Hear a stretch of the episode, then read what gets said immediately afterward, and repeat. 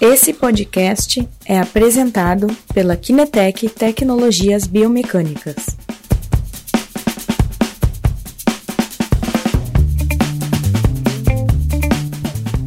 Boa tarde a todos, aqui é o. Christian da Kinetec e o Guilherme Brot novamente conosco. Boa tarde, Cristiano. Boa tarde, pessoal. Tudo bem? Então, pessoal, tá entrando. Hoje eh, teremos uma live super hardcore. Coloquei no stories que é hardcore, depois comento com o Guilherme, que é o conceito ali da, da, da galerinha da Universidade Federal, o conceito de biomecânica hardcore. E, então, eh, só lembrando, as lives estão todas no YouTube. eh, depois a gente coloca também no podcast. Nosso canal podcast está crescendo, tanto no eh, iTunes quanto no, eh, no Spotify. Né? O pessoal está começando a assistir e acompanhar podcast lá também. Então, pessoal, eh, hoje temos uma live eh, bem interessante, bem técnica. Entramos em um assunto eh, onde a instrumentação é crucial. Sem instrumentação, é um tipo de eh, informações que não teremos acesso. A instrumentação é realmente importante eh, na, na temática que hoje vamos eh, ver com o Guilherme, tá? Então, Guilherme, como é que vai? Tudo bem, tudo bem. Realmente, hoje nós falaremos sobre uma biomecânica um pouquinho mais conceitual, né? A gente brinca que é a biomecânica hardcore quando a gente começa a entrar ah, na questão das forças internas ao corpo, né? Hoje o tema da live é de cinética da marcha, ou seja, hoje nós falaremos das forças que geram o movimento e as repercussões que elas podem ter no nosso organismo, se alteradas ou se dentro da normalidade. Ótimo, Guilherme. É fantástica esta coisa. Cinética, qual é o significado de, de cinética mesmo? Cinética é o estudo do- das forças que geram o movimento. Perfeito. Então, pessoal, agora vamos ver esta questão das forças no movimento com uma literatura eh, bem profunda e interessante. Sandra, como é que tá aí? O pessoal está entrando, Pessoal tá entrando. tudo certo, o som tá legal, fantástico. Então, vou ler o título em inglês desta literatura. Desculpem o meu inglês, né? Já o português não é tão bom. Eh, o italiano mais ou menos, imagino o inglês. The role of knee joint moments and knee joint impairments on self-reported knee pain during gait in patients with knee osteoarthritis. Isso aí. Traduzindo, Guilherme. Traduzindo, é, o papel dos momentos articulares e das limitações de joelho na dor durante a marcha de pacientes com osteoartrite. Então, hoje a gente vai tentar compreender um pouquinho do efeito da cinética nas questões funcionais do joelho, na dor e como que isso pode influenciar a marcha de pacientes com osteoartrite. Então, hoje a gente ah, vai fugir um pouquinho da temática apenas das quedas que a gente teve nas últimas lives ah, sobre marcha e entraremos numa questão também relacionada às quedas e ao envelhecimento, que é a osteoartrite e a sua relação com as forças intraarticulares. Ótimo. E os autores eh, né, são Megan O'Connell, Sean Farokip, Kelly Fitzgerald, da Universidade de Pittsburgh, Estados Unidos. né? Isso mesmo. E aí, aqui eles usaram uma amostra interessante, né, Guilherme? Isso mesmo. Esse artigo ele foi publicado na revista Clinical Biomechanics, que é uma revista de bastante repercussão, né? Dentro da área da biomecânica é uma das mais bem conceituadas, em 2016, e a amostra deles foi de 67 pacientes, né? Então, uma amostra bem grande quando a gente fala de estudos tridimensionais em biomecânica, né? Sim. Ah, todos eles apresentavam osteoartrite e foram divididos em três grupos. Quais são os grupos? Ah, um grupo sem dor, composto por 18 pacientes. Sim. Outro grupo com dor moderada, composto por 27 pacientes. E outro grupo com dor severa, né, composto por ah, 22 pacientes. Ok. Ótimo. E ahm, qual foi o objetivo desta pesquisa? Né? Então, ah, o que acontece? Eles perceberam uma, uma questão, né, eles trazem né, na introdução do estudo a questão de que pacientes com osteoartrite, eles apresentam uma série de dificuldades durante a marcha. Né? Uh, sentem dor, uh, sentem dificuldade de caminhar longas distâncias, gastam mais energia para caminhar do que uma pessoa sem osteoartrite, então é uma doença inflamatória que contribui inclusive para o aumento do gasto energético. Então, eles cansam mais para caminhar. Né? E não é um, um, cansaço por despreparo, é um cansaço por marcha menos eficiente. Certo.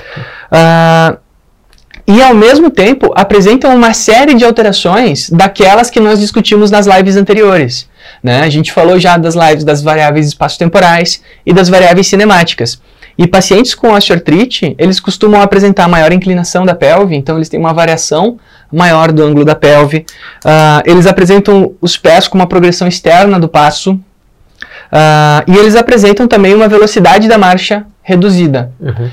Uh, dentro desse contexto, da gente já saber da, de todas as variáveis espaço-temporais, cinemáticas da marcha estarem alteradas nesses pacientes, eles tentaram identificar então se pacientes com osteoartrite apresentam alterações também na cinética da marcha dos membros inferiores, né? Uh, sendo cinética as forças que geram o movimento internamente as articulações, uh, ou que impedem que o movimento aconteça, né? Também uh, no sentido contrário também pode acontecer. e a relação destas variáveis cinéticas com a dor, né? Isso é uma questão interessante, porque quando a gente ah, fala de dor, a gente fala de qualidade de vida. Uhum. E os momentos podem ter relação também com a dor. Por isso, os três grupos de sem dor, ou seja, osteoartrite assintomática, Sim. dor baixa e dor severa. Tá, eles montaram uma amostra fantástica para entender esta questão de como a cinética está relacionada à dor. Exatamente. Perfeito. Aí eu acho que vale a pena destrinchar um dois conceitos. O primeiro, eu acho, rapidamente, eh, de novo uh, sobre a questão de, da osteoartrite. O que, que uhum. é a uhum. osteoartrite, Guilherme?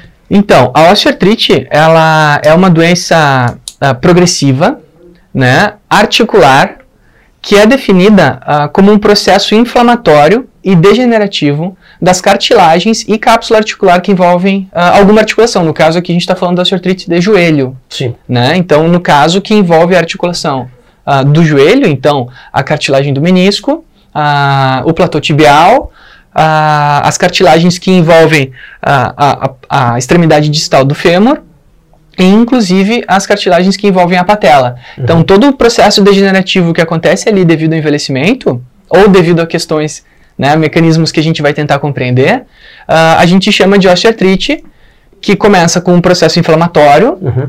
e evolui depois para um processo degenerativo, que é a osteoartrose né? Tem diferentes graus, enfim, aí a gente pode aprofundar nessa questão de diversas formas.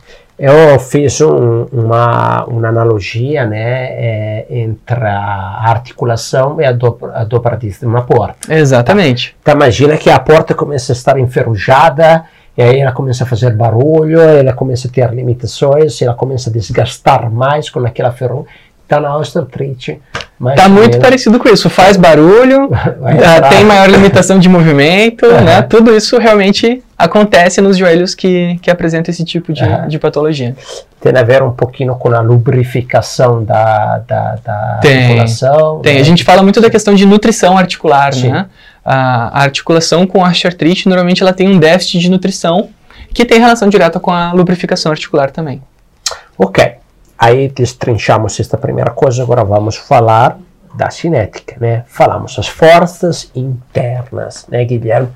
Ok, e aí esta coisa a gente traz da onde? Quando a gente faz, uh, uh, quando a gente usa uh, a questão de instrumentação, da onde pegamos a questão da, então, da cinética?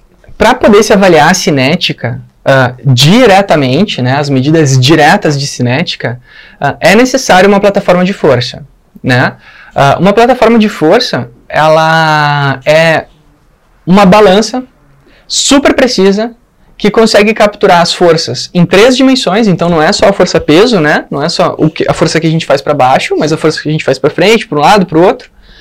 Uh, e simultaneamente os torques, né? Então a gente vai começar a entender que na verdade toda força, quando ela age em um segmento, ela vai gerar também um torque. Aham. Uh, voltando para a questão da plataforma de força. E ao mesmo tempo que ela mede isso, ela grava essa medida. Então, para se poder fazer a medida uh, da cinética, é necessário uma plataforma de força. Existem instrumentos que tentam indiretamente medir a força de reação do solo, que são os acelerômetros. Uhum. Pois, uma vez que nós temos uma força que gera um movimento, se nós conhecemos esse movimento a partir do acelerômetro, por exemplo, nós podemos estimar a força. Mas essa é uma medida indireta, né? A gente está a partir do movimento chegando nas forças. A plataforma de força é o que nos dá a força, e aí a gente usa esse, esse dado para os movimentos. Vamos ver aqui, não sei, Sandro, se dá para aumentar um pouquinho, zoomar um pouquinho aqui com o celular também e com a câmera também, tá? Mas, em substância, aqui nós temos, em ambiente virtual, tá? Temos uh, uma pessoa, deixa eu mandar do começo, que começa a caminhar, tá? Estou mandando uh, a câmera lenta, tá? Agora vai começar a caminhar. E aí, no caminhar, deixa eu só zoomar um pouquinho mais.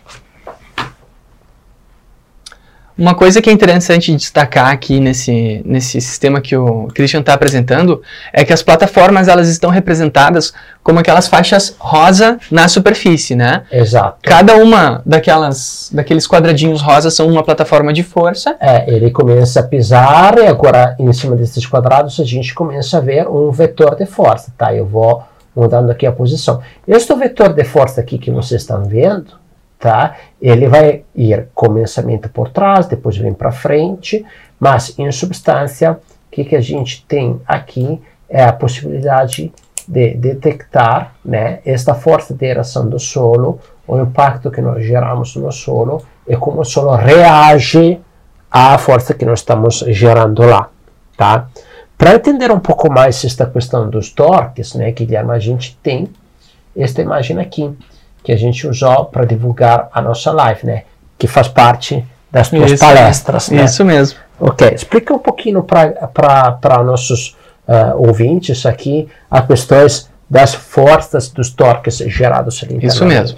Ah, então, pessoal, ah, por que, que hoje a biomecânica é hardcore? Né? Porque ela envolve uma série de conceitos compostos. Né? A gente tem que entender primeiro a força de reação do solo, para depois entender os momentos. Ah, a força de reação do solo né, como o Christian apresentou, ela é uma resposta do solo ao nosso pé. Sim. Né? Então, ah, dependendo da minha força-peso e da minha força propulsiva, ela vai apontar no sentido contrário a que isso está acontecendo. Sim. Nesse, nessa figura aqui, o que, que a gente vê? A gente vê a força de reação do solo apontando para cima e para trás. Né? Por quê? Porque o meu peso empurra o chão para baixo e para frente. Né? Quando eu entro em contato com o calcânio. Como aqui. Isso, apresenta para mim, Cristian. Ah, quando eu entro em contato com o calcânio, com o solo, é como se eu estivesse empurrando o solo.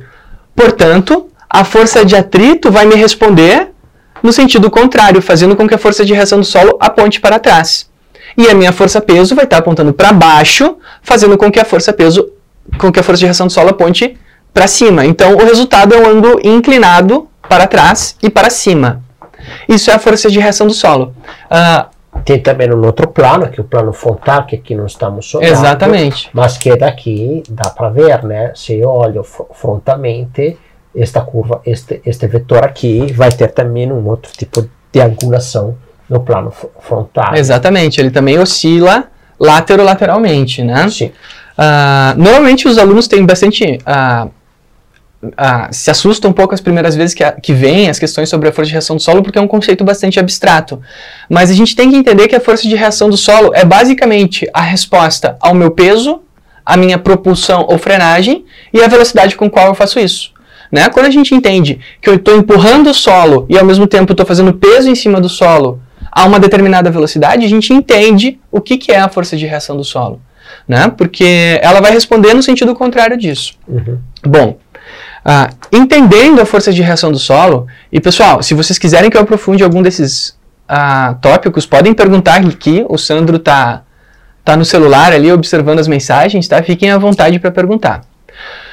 A partir do momento que eu tenho uma força de reação do solo acontecendo ah, nas minhas articulações, ah, esta força vai gerar uma tendência de giro, né? Que é o que está sendo representado aqui pelas flechinhas vermelhas e as flechinhas amarelas. As flechinhas amarelas, elas representam a tendência de giro que a força de reação do solo gera sobre as minhas articulações. Né? Então, vamos pensar da seguinte forma. Se eu tenho aqui o meu pé, ainda não aplicado aquela situação, né? o meu pé e aqui a minha tíbia. Se eu gero uma força de reação do solo aqui, eu estou gerando uma tendência de giro de dorsiflexão, ou um momento externo dorsiflexor. Né? Os momentos são o resultado de giro que a força gera. Uhum. Né? O torque, né? o que, que é o torque? O torque é nada mais do que o efeito de giro que aquela força está causando sobre o meu segmento e sobre a minha articulação. Certo. Né? Então, se eu tenho uma força apontando aqui na frente, eu tenho um momento dorsiflexor.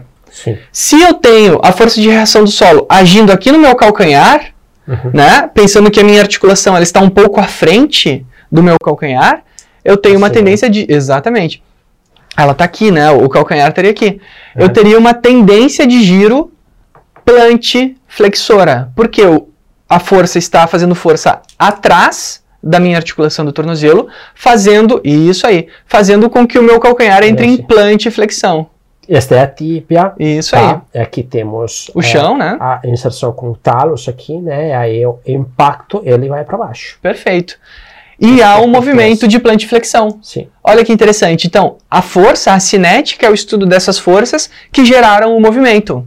Né? A força de reação do solo, quando ela gera um momento plantiflexor, ela gera uma tendência de movimento de plantiflexão, que é o que está representado aqui.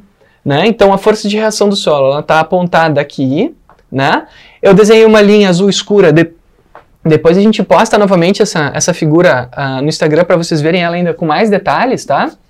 Uh, aqui a força de reação do solo está gerando uma tendência de giro atrás da articulação do tornozelo. Uhum.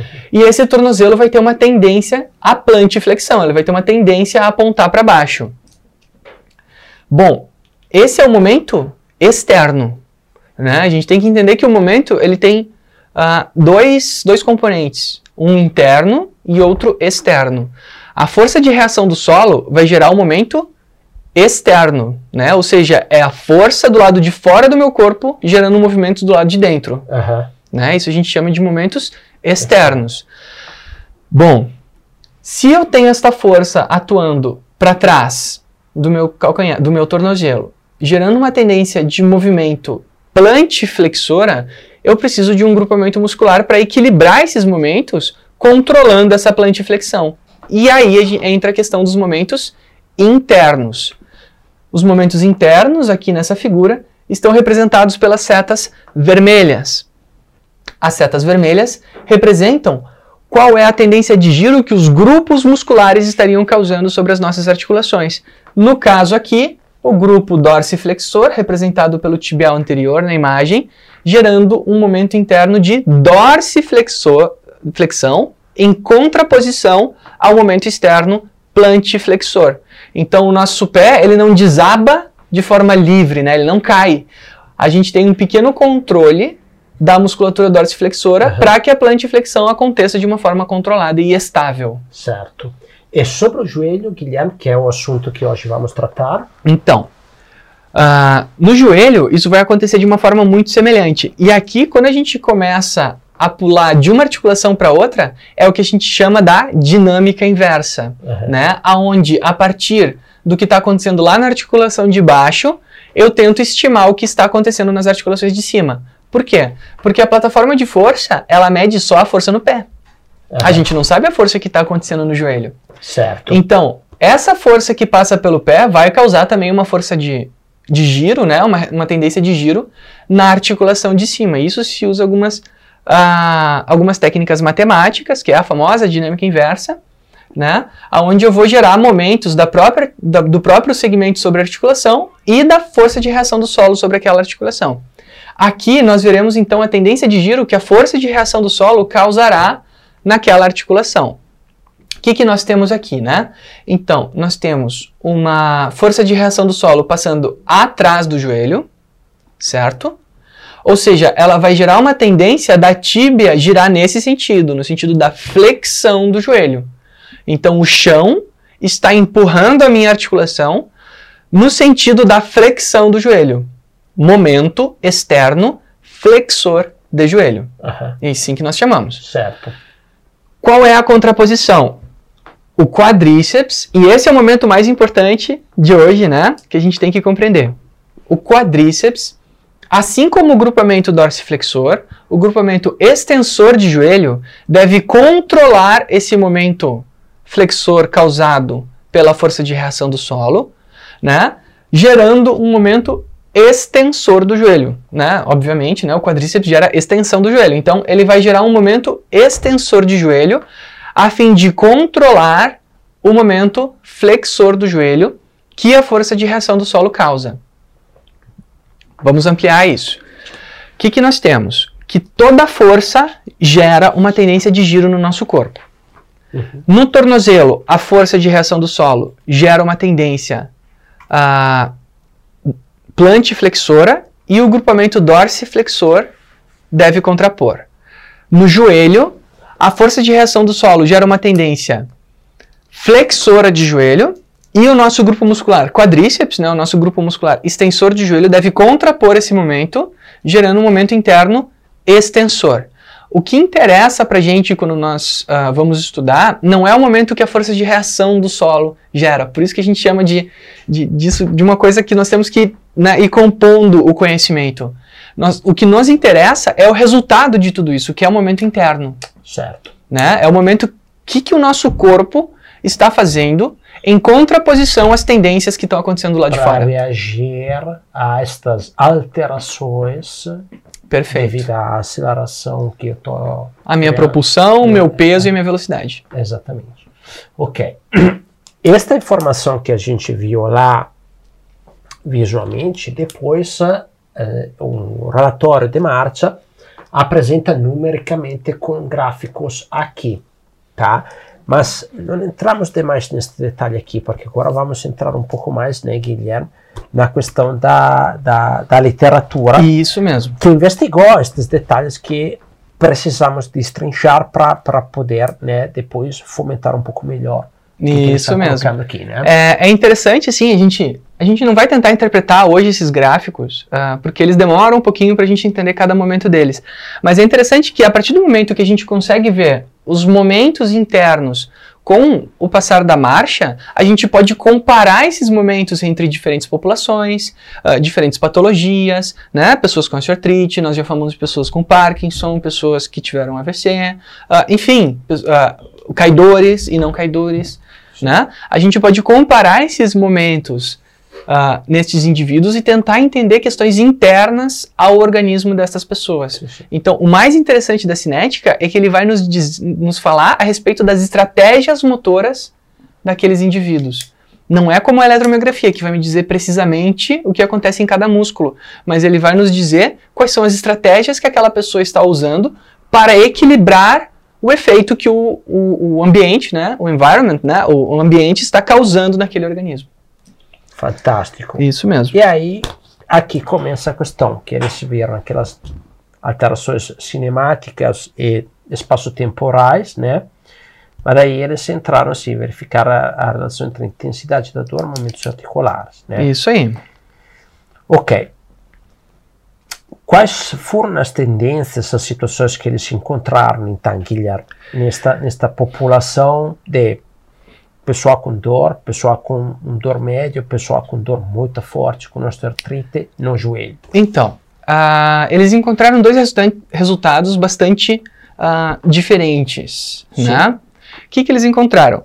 Ah, que pacientes sem sintomas e pacientes com sintomas, ou seja, pessoas com dor e sem dor, têm respostas completamente diferentes para as questões envolvidas à osteoartrite e aos momentos articulares. Uhum. Então aqui é o primeiro elemento que a gente vê, que os momentos articulares, eles respondem também às questões ah, da, nossa, da nossa vida, né? Se eu sou uma pessoa que sente dor cronicamente, eu vou adotar uma estratégia, Né? Isso tem relação muito com a nossa qualidade de vida também. Sim.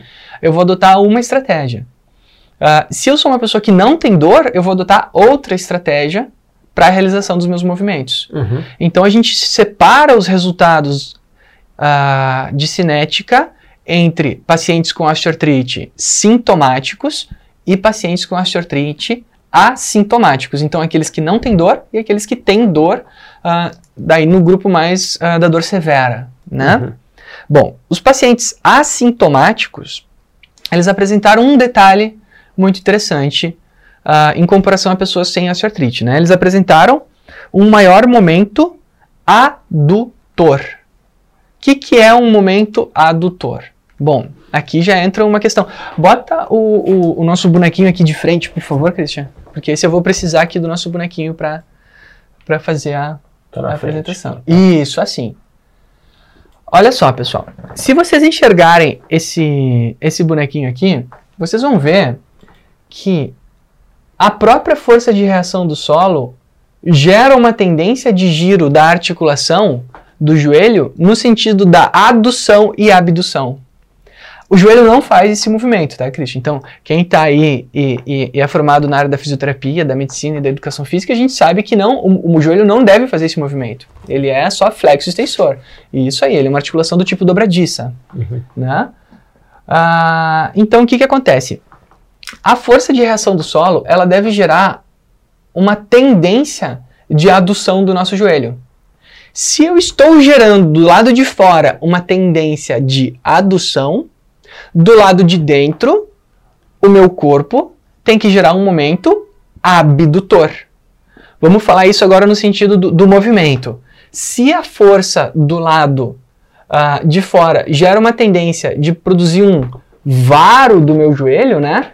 De apontar o meu joelho internamente, a minha cápsula articular, porque eu não tenho ah, músculos ah, tão relevantes aqui para esse controle agora, né? Nesse momento que a gente está falando, ah, eu preciso ter estruturas para controlar isso no sentido abdutor. Na marcha normal, é normal então que nós tenhamos momentos abdutores, momentos ah, valgos, né? Que geram a tendência de valgo. Vagizante. Valgizantes, perfeito. Tá. Muito obrigado. Ah, e nos pacientes com osteoartrite, essa questão É invertido. é invertida. Pacientes com osteoartrite apresentam uma tendência adutora, porque de alguma forma eles fazem com que esta força de reação do solo aponte externamente e o corpo tem que gerar uma tendência adutora naquela articulação. É como se a força de reação do solo, quando eles caminhem, apontem para fora. Aham, Em vez que, que neste sentido ela está apontando para o outro lado. Perfeito. Eles têm essa pequena tendência, Essa pequena tendência. que é mínima porque frontalmente É a mínima. expulsão é muito pequena, né? Exatamente. Ah, e quais são os aspectos interessantes de quando há essa inversão de momentos? Né? A primeira coisa interessante é que se nós temos uma tendência ah, de momento interno adutor, né, eu começo a gerar compressões inadequadas nas minhas articulações. Né? A força de reação do solo agora ela está gerando compressão na cápsula articular num lugar que não é usual, né? E ao mesmo tempo distensão em ligamentos que não deveriam estar sofrendo distensão. Isso em pacientes com osteoartrite assintomática. Olha só que interessante. De alguma forma, ou eles adotaram essa estratégia para diminuir a dor, ou a patologia está levando eles a caminhar dessa forma. Né? A gente não sabe exatamente qual a relação entre causa e efeito, mas eles adotaram essa estratégia ou para não ter a dor, ou a patologia está levando eles a essa situação.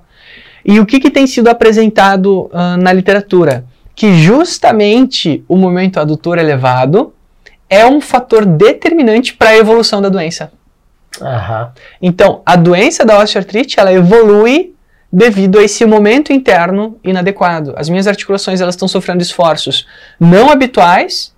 Com isso, eu acabo tendo uma evolução da doença e não uma regressão ou um controle. Então, eles adotaram uma estratégia durante a evolução dessa patologia Sim. que vai piorar. Generar a situação. Exatamente. Então, há estes outros que são sintomáticos. Bom, esses são os assintomáticos, Sim. né? Agora, nos sintomáticos, ou seja, aqueles que sentem dor devido à osteoartrite, Sim. eles não apresentam essa diferença. Né? Não. Não apresentam. Não apresentam a questão do momento adutor. Aham. Né? Ou seja, eles já não têm mais como adotar essa estratégia, ou eles não adotaram essa estratégia e daí por isso tem dor, né? Uhum. Qual foi o momento que foi elevado neles? Bom, lembrando que esse artigo também viu questões funcionais, tá, Christian? Uhum. Uh, eles viram que eles têm uma menor amplitude de movimento durante a marcha, então Sim. o joelho uh, estende menos, eles andam com o joelho mais flexionado, uhum. né? E eles não são pessoas com pouca força comparado a, a seus pares, né? Pessoas sem osteoartrite. No entanto, nessas pessoas, o momento extensor de joelho Sim. é maior. Vamos botar aquela figura aqui de novo agora. Viro ele assim e vamos pegar aquela das flechinhas. Aqui. Esta aqui. Olha só, pessoal. O momento extensor do joelho, ele vai depender de, de alguns elementos, né? Da força de reação do solo, do posicionamento do meu pé e da minha tíbia e do ângulo de flexo extensão do joelho e do quadril. O que, que acontece? O momento extensor é esta seta vermelha. Essa seta vermelha, pessoal, ela representa a tendência de giro que o meu grupamento extensor de joelho está gerando. Ou seja, pessoas com osteoartrite sintomática, ou seja, pessoas com dor no joelho devido à osteoartrite, geram um esforço maior dos extensores de joelho. Ou seja, eles têm um momento extensor de joelho durante a marcha maior do que pacientes uh, sem dor no joelho. Né? Bom, o que que isso nos implica. implica né? né? Olha só que interessante, gente. Uh, a gente costuma relacionar o quadríceps uh, com uma articulação amortecedora ou propulsiva. Né? Durante a marcha e durante a corrida, ela é uma articulação amortecedora. Ela deve controlar o movimento né, para que a gente faça uma pequena flexão e depois estenda o joelho novamente para prosseguir a marcha. o que, que isso implica? Implica que eles estão overusing, né? Eles estão sobreutilizando a musculatura do quadríceps para estabilizar esse movimento, que está exageradamente instável. Né? Eles não deveriam utilizar tanto os extensores de quadril, eles estão usando mais do que o necessário. Quando eu uso um grupamento muscular mais do que o necessário, uh, inevitavelmente eu vou estar também aumentando essas flechinhas azuis aqui do meio, ó, que são as forças de contato bone to bone, né? São as forças de contato entre um osso e outro. Quando eu tenho um músculo puxando a minha articulação com mais força, é na comprimir mais a articulação. Exatamente. É natural que eu tenha uma maior compressão articular. Uhum. Né? Então, a, o grande, a grande repercussão desse momento elevado é, além de eu estar gastando mais energia utilizando exageradamente os meus extensores de joelho, eu estarei ao mesmo tempo gerando uma maior compressão articular. Bom, osteoartrite de joelho é um processo degenerativo de joelho, então eu não preciso nem falar que uma maior compressão articular é, sim, prejudicial ao desenvolvimento da doença. Eu vou acelerar o desenvolvimento desse processo degenerativo devido ao maior momento extensor. Então essa seria uma repercussão direta dessa, desse momento extensor elevado. Ok, então eles, digamos assim, acharam uma possível causa de um aumento, uma degeneração da osteoartrite. Exatamente. Eles tentam explicar o seguinte, que seja a pessoa com dor ou sem dor, talvez o motivo da progressão da osteoartrite sejam esses momentos elevados. Né? Uh, pessoas que têm dor ou não, de alguma forma, eles vão acabar aumentando momentos uh, internos o que vão levar à progressão da doença. Por isso é uma doença progressiva, né? Por isso é uma uhum. doença que evolui. Porque essas estratégias motoras que essas pessoas têm uh, levam à evolução da doença. A piorar. Exatamente. A piorar a, a situação. Exatamente. Ok. Então, eles não acharam diferença de força entre os dois? Não, os idosos com osteoartrite não são idosos necessariamente fracos. Né? Ao contrário do que a gente pensa, né? Uh, eles te testaram a força do quadríceps, a força de extensão do joelho desses pacientes, uh, e os pacientes não são pessoas necessariamente fracas, uhum. né? Tanto que eles overusam, né? So sobreutilizam uh, essa, esse grupamento muscular que é o extensor de, de, joelho. Então eles acabam criando uma hipótese que vai totalmente para o outro lado e não para o lado da força. Uhum. Então, o que eles descobriram é que quem tem dor é porque está aumentando o momento extensor do joelho. Exatamente. É uma relação que tem entre a dor e um Momento extensor. momento extensor. Muito Relação causa e efeito a gente não consegue fazer. Se foi o momento que causou a dor ou a dor que causou o momento. Mas a gente sabe que existe associação entre os dois. Existe essa associação. Exatamente. Ok. Então, que eles descobriram nestas questões aqui, né, Guilherme? O que, que a gente tem de proveito para a nossa aplicação? Essa é a parte mais bacana. Né? O que, que a gente consegue tirar ah, de proveito? Né? Por que, que a gente insiste tanto ah, em estar trazendo conhecimento científico aqui e leitura de artigos para vocês? Né? Que, que é para a gente poder utilizar o conhecimento científico para atuação. Certo. Né? Ah, bom, qual foi a mensagem desse artigo aqui que os autores inclusive trazem na discussão deles, aplicações prováveis? Né? O que, que eles trazem de hipótese para tentar explicar esse momento extensor elevado? Talvez ah, esse momento extensor elevado ele esteja associado a dois fatores. O primeiro, a uma amplitude de movimento diminuída. Essas pessoas que normalmente apresentam dor ah, no joelho devido à osteoartrite, eles têm uma rigidez articular importante. Né? Então o que acontece? Não conseguindo estender o joelho completamente, deixando o joelho mais flexionado, eles geram uma tendência de extensão maior. Né? A gente tem que lembrar que se eu tiver com esse joelho mais fletido, a minha força de reação do solo vai estar apontando mais para trás, aumentando a minha tendência de giro no sentido da flexão. Uhum. Então, a, a primeira causa pode ser essa, uma limitação de amplitude de movimento. E a segunda causa é, como o grupamento ah, extensor do joelho, ele é um, um- um grupamento extensor importante para o controle da estabilidade durante a marcha, a instabilidade global que esses pacientes apresentam talvez seja a causa deles estarem sobreutilizando o quadríceps. Eles estão utilizando um grupamento que seria para que seria só para amortecer, mas para estabilizar o corpo de uma forma global. Né? Ah, a marcha desses pacientes tem sido apresentada e aí eles constroem essa hipótese, essa hipótese se apoiando em outras teorias, né? Ah, e a principal delas é que pessoas com osteoartrite têm um déficit de equilíbrio bastante importante. Uhum. Então eles provavelmente estão utilizando o quadríceps para compensar esta instabilidade dos membros inferiores. Então eles estão usando um músculo que não é estabilizador, que é o quadríceps, para estabilizar. E aí o provável mecanismo da doença, né? A sobreutilização de grupamentos musculares que não tem aquela função específica naquela situação.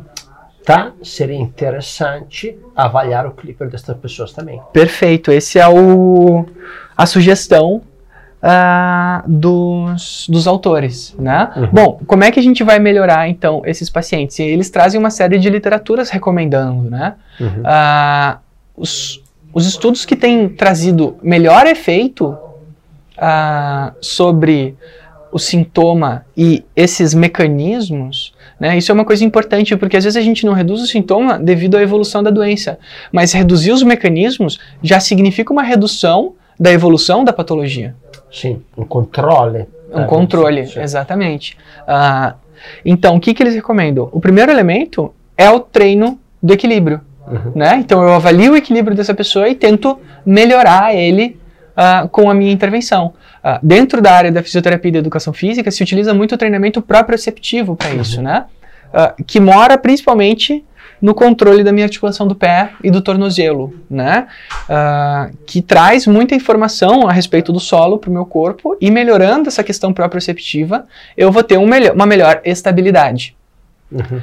A segunda sugestão seria ah, um treino de marcha melhorando essa questão do momento adutor, que é o dos pacientes assintomáticos. né? Então, seria ah, diminuindo essa tendência de momento adutor, seja aproximando, o, diminuindo a largura do passo, seja fortalecendo a musculatura abdutora para trazer mais controle de quadril, né?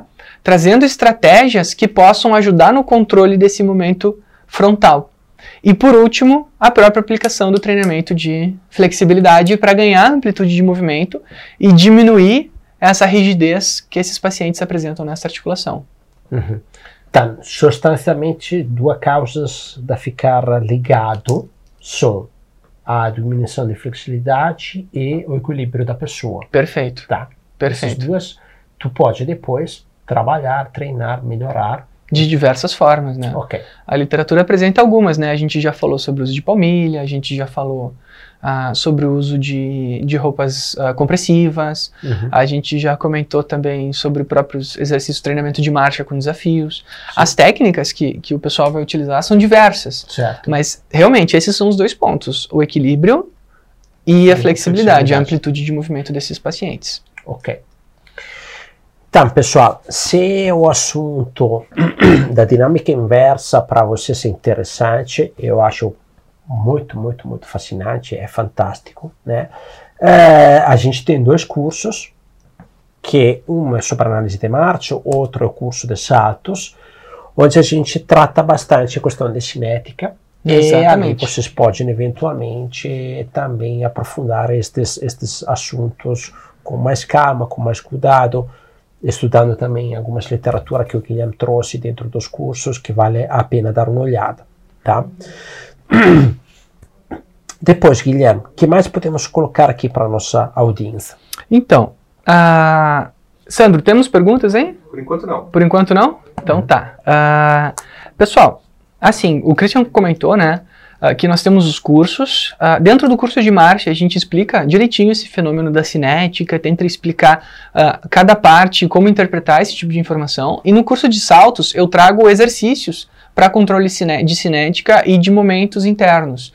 Então, quem tiver interesse em melhor compreensão dos conceitos, busca ali no site da Kinetec ah, os cursos de marcha. E quem quiser já aplicar métodos para correção e intervenção, ah, o curso de saltos traz ali bastante informação e métodos de avaliação.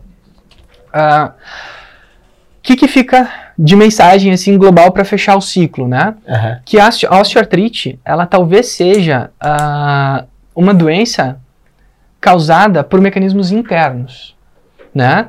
Que vão além das variáveis espaço-temporais e cinemáticas, né? Que vão ao encontro de utilização de musculaturas para funções que não são as funções primárias daqueles grupamentos musculares e a questão do equilíbrio, que eu falo tanto aqui, eu acho que quase todas as lives a gente fala ah, Acaba falando um pouquinho equilíbrio, sobre o equilíbrio, né? O equilíbrio ele tem relação muito forte com uma série de doenças e processos degenerativos. Então, para fechar o nosso ciclo aqui, a questão é: avalie o seu paciente para tentar identificar se ele apresenta déficits de equilíbrio, se ele apresenta alterações na cinemática da marcha, né? E aí recomende as suas intervenções para tentar compreender e tudo isso a part... intervir em tudo isso a partir das avaliações. Ótimo, Guilherme. Eu achei esta literatura aqui muito, muito, muito bacana, porque é também concreta, né? Ela Sim. traz uma visão bastante né, aproveitável no nosso dia a dia, destas questões de flexibilidade e de equilíbrio, né? Uhum. Repete o título do artigo, Cristiano. Opa, Quer que eu repita? é, repite. Mas depois a gente pode colocar ali também, né? Vai estar Então, disponível o DOI do artigo e o título do artigo nas redes sociais da Kinetec. Sim. É, The Role of Knee Joint Moments in, and Knee Impairments on Self-Reported Knee Pain During Gait in Patients with Osteoarthritis, né, de 2016, Clinical Biomechanics. A gente disponibiliza todos os dados do artigo na- nas inscrições das redes sociais. Perfeito. Quem precisar pode fazer contato. Quem quer conhecer também mais os cursos pode fazer contato. Então, para hoje é isso daqui. Hoje foi uma, uma temática hardcore, biomecânica hardcore. Pergunta? Temos uma pergunta do Alex. Opa, A flexibilidade se aplica em apenas os extensores do joelho e adutores?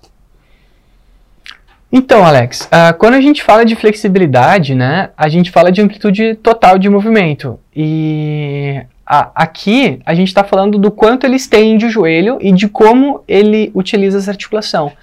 Ah, nem sempre a pessoa é necessariamente encurtada para apresentar déficit ah, de amplitude de movimento durante a marcha. Então, a flexibilidade ela vai ao encontro do treinamento de mobilidade. Então, eu preciso ganhar mobilidade de forma global no quadril, e mobilidade de forma global no joelho, no sentido tanto da flexão quanto da extensão completa do joelho ah, associada à flexão do quadril, né? Então, toda a cadeia posterior, mobilidade global do quadril. Isso é uma coisa muito importante de se trabalhar nessas pessoas e que às vezes ela é negligenciada uh, na nossa atuação, porque antigamente a gente pensava que a osteoartrite tinha tudo a ver com força, né? Uhum. Mas ela, hoje a gente vê que não é questão da força, e sim do como eu utilizo essa força. De como eu sei administrar as forças né, durante a marcha. e externas. Durante. Exatamente. Mais, Mais perguntas? Uma? Mais uma pergunta da Ana.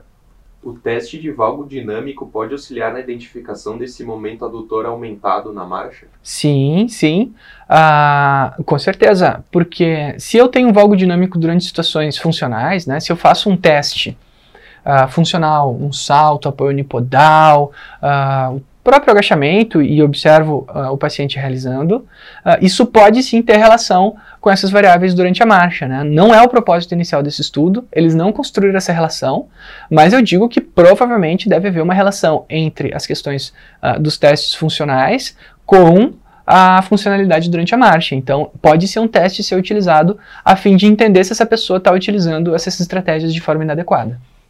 Com certeza, muito bem colocado, Ana. Ótimo, Ana. Mais alguém?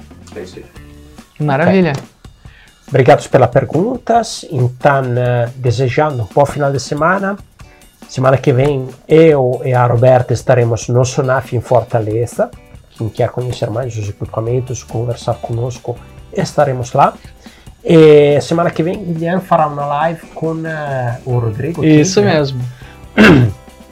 sendo que eu estarei lá em Fortaleza e a live vai tratar de cinética, mas esta vez na corrida. Na corrida. Exatamente, tá? também muito interessante. Então, vale a pena assistir. Semana que vem, cinética na corrida. Por enquanto, é isso aí. Bom final de semana. Boa sexta-feira, boa tarde, pessoal.